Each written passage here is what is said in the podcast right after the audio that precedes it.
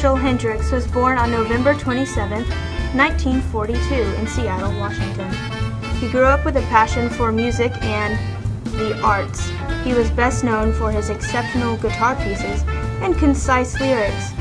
His typical song consists mainly of guitar, clearing away distractions for the words to shine through.